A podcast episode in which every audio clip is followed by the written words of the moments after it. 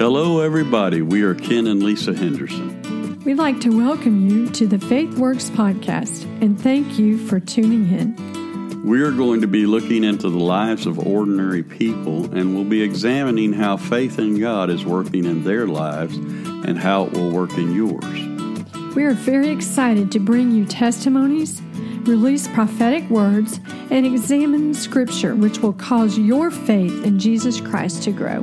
Thanks again for joining our conversation. Welcome to the Faith Works podcast.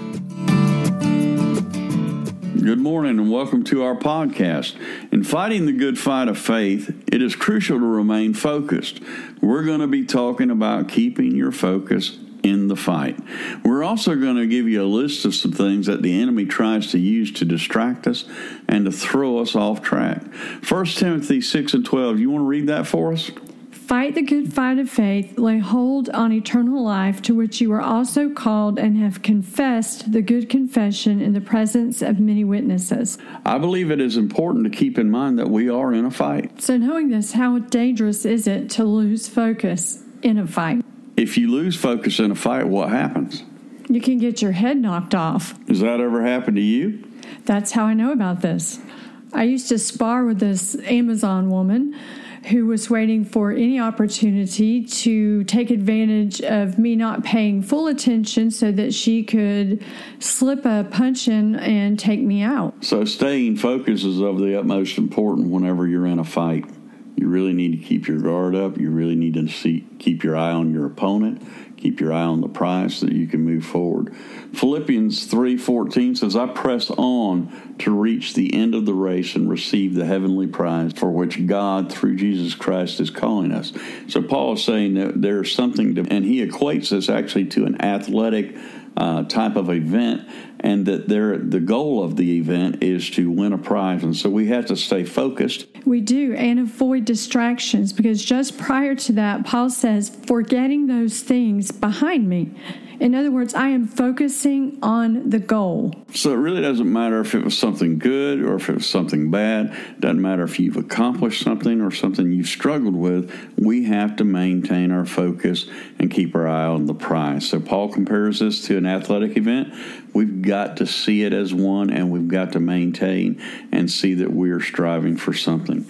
But some of the tactics that the enemy uses to try and wear us down and to get us off track uh, and rob us of our faith. That's some of the things that we want to talk about for the next little bit. And so we're going to be looking at a, a list that we've compiled, and we want to talk about those tonight. You want to share the list real quickly? Sure. Criticisms, accusations, temptations, betrayal, persecution, distractions, and disappointments. So, what we want to do is we're going to go through each one of these kind of one at a time and look at some examples of those in both the secular world and also in the Christian world. And so, I want us to see some things that we actually learned in movies. And one of them is criticism sometimes cripple people. So, criticism is our first area that we want to talk about. But some people, when they hear criticism, they no longer want to even try to do something that could actually change and alter their life forever. One of our favorite movies is Back to the Future. And there's a scene in it with Marty McFly, and he's meeting his dad in the past and he's asking his dad why he doesn't write or submit his work, which I'm a writer, so I can really relate to this. And he's really afraid. He says, What if no one likes it? What if they didn't like it? I don't think I could take that kind of rejection. So, rejection and criticism sometimes overlap. Would you say that? I think most people take criticism as rejection, and that's a whole nother talk we need to have, and we will eventually uh, you know, because we all deal with rejection, and when we get criticized, we feel rejected. And so we close up or we stop trying. Even when people use what's called like constructive criticism, which is really trying to help somebody in some way, it feels as though they have just been totally rejected and it keeps people from moving forward. So we have to be very careful, even when we're trying to help somebody, the way that we talk to them in the process, that they're not perceiving it as criticism. Did you mean to say criticism or rejection? I think the two overlap so much that sometimes it's hard to distinguish between the two. And since, as you pointed out, people do uh, take criticism as rejection, many times they feel there's no distinction between them. And so, even in the movie Uncle Drew, I really love this story. There was a guy that was there as the basketball coach. Uncle Drew is a bunch of NBA players that put on makeup and they look like old men in the movie. And this young man was trying to coach and win a game or, or win this contest, this uh, the Rucker tournament. And as he was doing that, when he was young, he had a bad experience on the ball court, and therefore he never wanted to try again. And so there's a lot of great lines in that movie. And one of them was, You always miss 100% of the shots you don't take. And so sometimes when you're paralyzed and you're living in fear, you can actually kind of hamper yourself going forward. Even men and women of God, even pastors, we know some that are now doing nothing, believe it or not after being criticized and taking it so harshly that they've actually just faded away from ministry. Being criticized and a fear of criticism is a tactic of the enemy to neutralize you. If you don't want to be criticized, then do nothing. But if you want to do something for God, criticism will be your companion. Wow. It's amazing how many people have been criticized for doing nothing or actually for doing something and then they do nothing, and then they're criticized for doing nothing, and it's like this continuous cycle. That's how you know the enemy is behind it. Absolutely. So if we're going to be criticized either way, let's do something. So the enemy will use this to get you to quit fighting, to wear you down, burn you out, and cause you to give up on your dream and holding on for the promise of God. Right. Out of fear, you mentioned this before, of rejection, fear of man's rejection, if you really want to get down to it, being rejected by man, because we said criticism and rejection overlap. A lot of that comes from childhood wounds, and, you know, we don't realize it. Proverbs 29 25 in the English Standard Version says this The fear of man lays a snare, but whoever trusts in the Lord is safe. Galatians 1:10 says, "For am I now seeking the approval of man or of God? Or am I trying to please man? If I were still trying to please man, I would not be a servant of Christ." So the fear of man, the fear of criticism can cause you to be paralyzed and all the good that you would do would be halted. That's why Satan likes to use this as a tool to stop you in his tracks. Now, keep in mind, this leads us to the second part that we want to talk about, and that is accusations.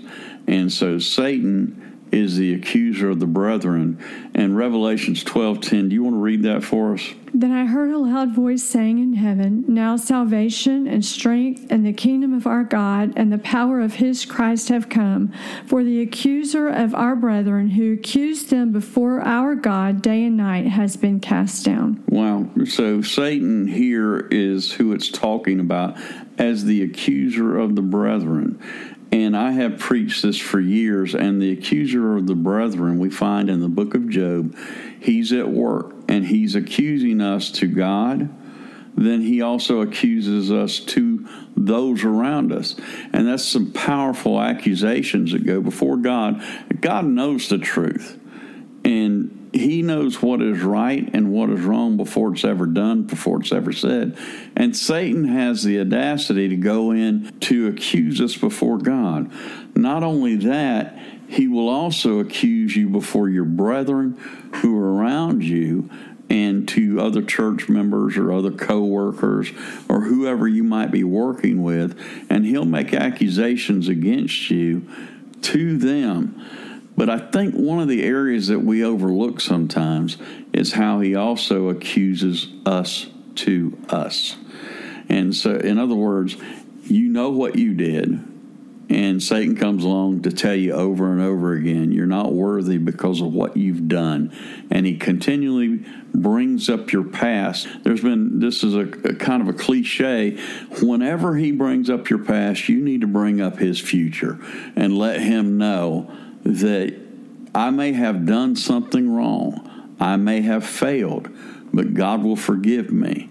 The difference is I have a future with God and I am presently forgiven. Therefore, I have peace. His future is very bleak, and he has no hope in his future. And yet he still uses that tactic quite successfully, and I, he's used it on me successfully to accuse me to myself. If you're listening out there, I'm sure that he's used that on you. We have a friend who just recently accepted the call to preach. He's in his 50s. And um, hey, you didn't have to say that. I know. His daughter just posted on Facebook a picture of him preaching and how proud she was that he'd finally surrendered to the call to preach after years of wrestling with the question Am I good enough? Am I really called? Am I good enough to do this? I'm sure a lot of that resulted from the accuser of the brethren, you know, accusing us, saying, You're not good enough, or you remember how you did this, or you did that, or you don't measure up, or all the, the numerous things and lies that he speaks to us. Even, you know, just be, I'm just going to be really vulnerable and, and, and real before every podcast that we do. There's a struggle I have in my mind about you know can we do this? Are, are we good enough? You know we're not you know is this is this going anywhere? Are we reaching anybody you know and the enemy will will speak things to your mind to try to keep you from from doing anything. He's constantly accusing you not just from your past he accuses you in your present. He accuses you of everything you're attempting to do. He's constantly tearing it down using tactics to get you to freeze to just stop what you're doing. And so how many men and women of god how many potential evangelists how many potential missionaries or preachers or sunday school teachers or someone that's just called to, to serve with the homeless or whatever it is that, that, that they could be doing, they're not doing because of the accusations of the enemy. Yeah, he came to steal, to kill, and to destroy. And if he can steal your hopes, steal your dreams, and then to kill your your reputation before he gets it off the ground, and he had he, he really doesn't have to do that in the eyes of other people. If he can destroy your reputation in your mind, by accusation, it can limit what you're able to do with the rest of your life and for God and in any part of your life as well. So it's a powerful tool that He has, but greater is He that is in us than He that is in the world. The Bible said that if you know the truth, the truth will make you free. So we have freedom because of Christ. We have freedom because we have the mind of Christ and we have the, the ability to overcome. In fact, in Revelation, it talks about them overcoming him by the word of their testimony and by the blood of the Lamb. And so, what words we use when we align them with God's word are very, very important. And how we speak to ourselves and how we speak to others makes all the difference in the world. Do you think that's what what the scripture meant in Timothy when he says, I have confessed the good confession in the presence of many witnesses? I believe that that is part of what it's talking about when it says that we have a good confession in front of many witnesses. So, part of what we need to focus on then is our knowledge of knowing what Christ has done for us and who we are in Christ, so that when criticisms come, not if, and when accusations come, not if, because we know that they will, that we stand firm, focused on who we are in Christ and what He's done for us, so that we don't get caught in the enemy's snare. That's a good word right there. One of the next areas that we're going to be looking at is something that affects us all and touches everybody on the planet, and that is one of the tactics that he uses called temptation. Everybody gets tempted by something, believe it or not. The scripture says in James 1:14, every man is tempted. So start with that right there. Every man, woman, child, boy, girl is tempted when he, she, or they are, are drawn away of his own lust and enticed. So temptation comes to us all. Yes, it does. And one thing we like to make clear is that temptation in and of itself is not sin. Being tempted is not sin. Giving into the temptation is when it becomes sin. You know, our, our pastor used to say all the time, he said, I can't help it if a bird flies by my head. I don't need to let it build a nest there. And what he meant by that was a thought may come through your brain and you may be tempted. That is not sin by itself. But when you meditate on it over and over and over again. They tell us in science whatever you look at, whatever you concentrate on, whatever you say over and over again actually comes to pass. If you're looking at a tree on the side of the road, a lot of times when accidents happen, they see that people hit trees or they hit telephone poles.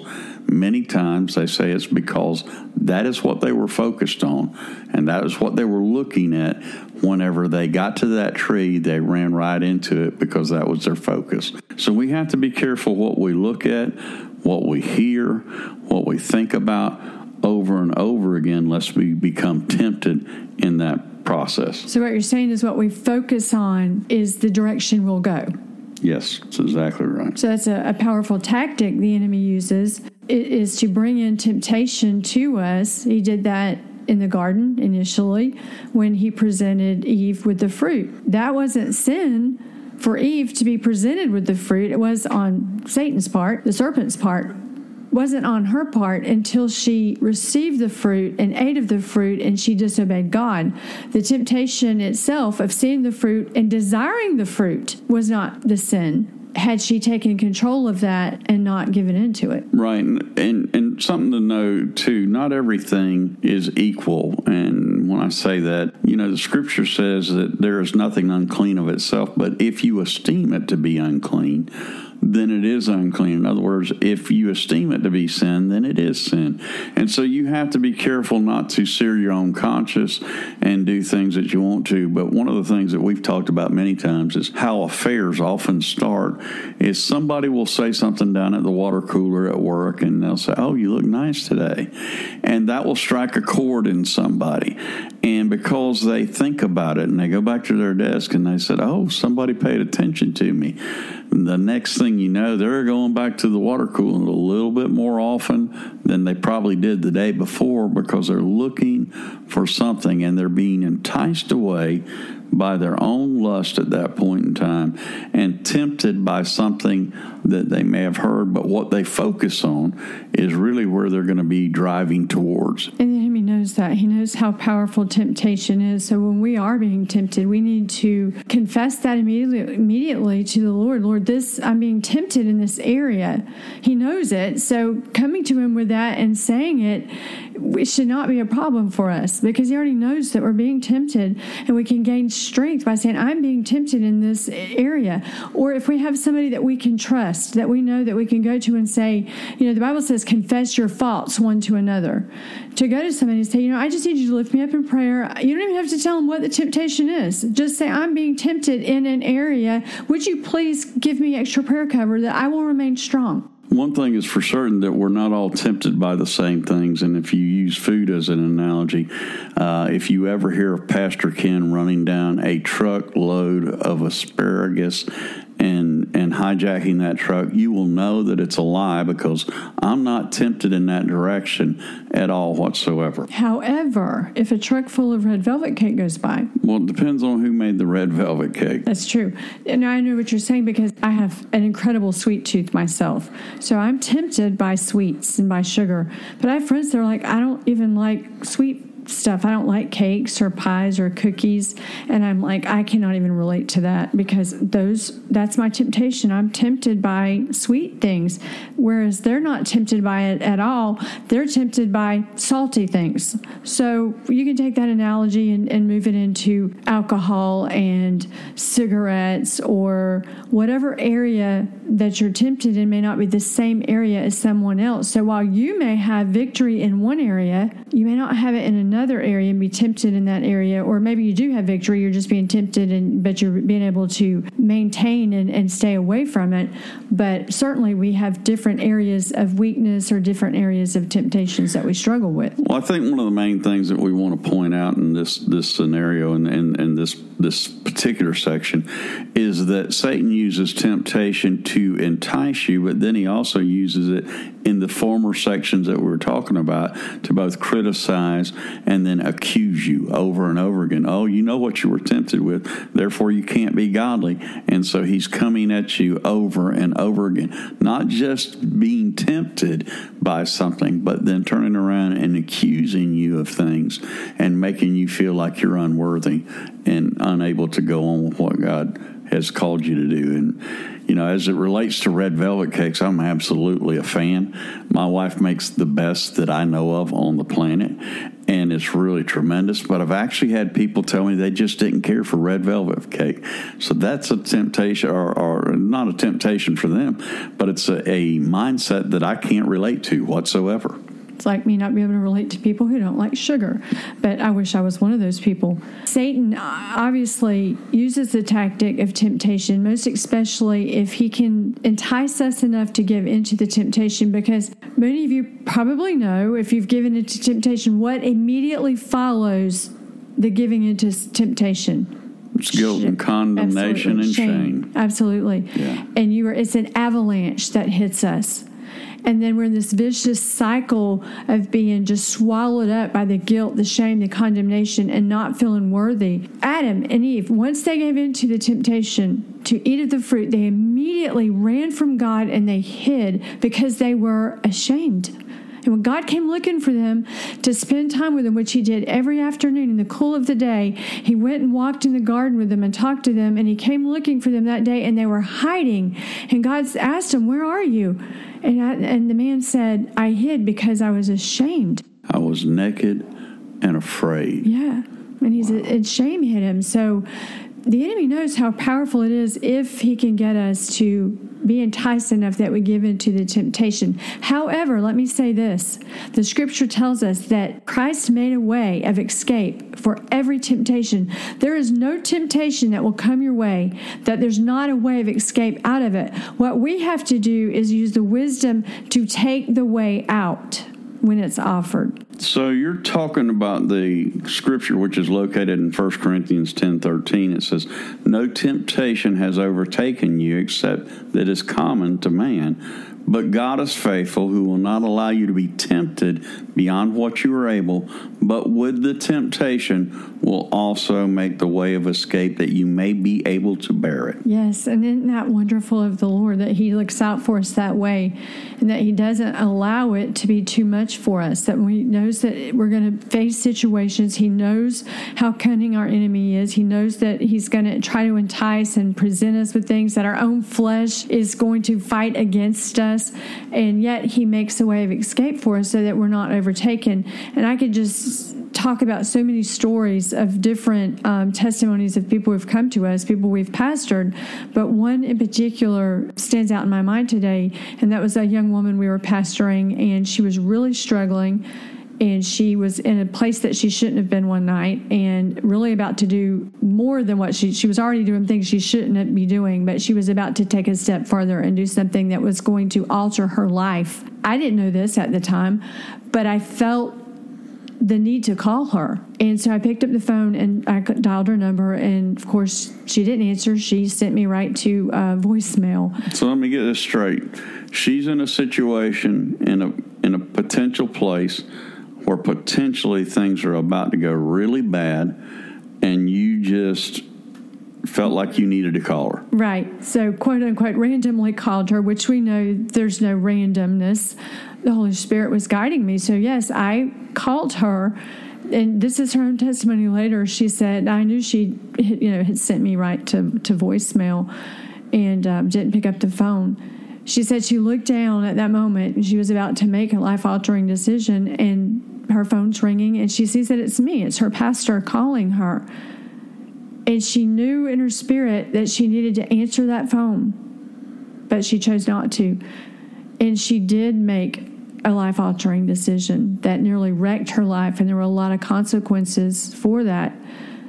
And am I saying that the phone call, taking the phone call for me, would have prevented that? I don't know. It certainly may have. But there was a way of escape that was made even though she may not have taken it. Absolutely. There was an interruption in what she was doing. The Holy Spirit was interrupting, getting her attention. Hey, I mean, you know, to get this phone call at that exact moment when she's in that exact situation in a place she shouldn't have been, with people she shouldn't have been with, doing already doing things she shouldn't have been doing, and about to take another step that was going to be even worse. And then I, you know, randomly call her yeah, I think that was the Holy Spirit. That was the Lord saying, hey, here's your way out. Take this phone call. Don't do this. So God does make a way of escape, but it's up to us to use the wisdom to see the escape route and take the way out. Amen. So, the three areas that we have talked about in this podcast are criticisms, accusation, and temptations. I want to invite you to come back and hear the conclusion of the list that God has given us. We don't know if it'll end next week or if it'll be two weeks, but we want you to be here for those conclusions. This is something that God really put on my wife's heart. She has such a powerful ministry in the prophetic. We did not want to ignore the Word of God. So, today, do you have anything that you'd like to share with the audience? I do. I feel like there's a, a, young minister who has recently faced some false accusations, and it has broken your heart, and you are on the verge of possibly just walking away from ministry. And I just want to encourage you not to do that. Don't walk away, but to just stand your ground and just remember that God is for you and you are more than a conqueror and He is your great defender. And I just want to share briefly, the Lord just reminded me of this. We went through something a few years ago where we were falsely accused of something with a, with a, in our ministry, and it was very painful. And the Lord told us just to remain silent and to just back up and just let Him defend us and um, actually we were involved in some overseas ministry and just something happened and, and it just went sideways and our hearts were broken. And the lord said just pull away and be silent. And we did that and we just began to pray. And it took two and a half years later but the people who had believed the false reports came back to us, apologized to us, asked for our forgiveness because God had exposed everything and you know our reputation was cleared and all that. So know this that God is able to defend you and he will defend you. So you just stand your ground and just love God and you stand in integrity and in hope and in faith because God loves you and he will defend you and do not quit because that is a tactic of the enemy is to bring false accusation or bring accusation, period, against you to get you to give up doing the work of God. And I suspect that God has a big plan for you, whoever you are. God has great plans for you, and the enemy is afraid of what God is going to do through you and how he's going to use you. So he's trying to kill that right now through false accusation. But you don't give in to false accusation, but you remember who you are in Christ and remember he is your defender and you are more than a conqueror. And you just remember that Jesus had to remain silent even when they were accusing him, he didn't say a word. And I just really feel like that's a, that's a hard thing. I know sometimes, but just do that and let God defend you, and you'll see yourself be exonerated, and there will be justice. I think that that was one of the toughest times that we ever had when we knew what was being said was absolutely a lie from the pit of hell, and God challenged us just just to be quiet and allow Him to deal with that. So we want to thank you for listening today. We want to encourage you because greater is He that is in you than He that is in the world. Thank you for listening to the Faith Works podcast. If you like what you heard today, please be sure to visit us at kenandlesahenderson.com for books, blogs, movies, and spiritual growth. You can also follow us on Facebook or Instagram at Lesa Henderson, and that's Lesa L E S A, and at Ken Henderson. See you next week.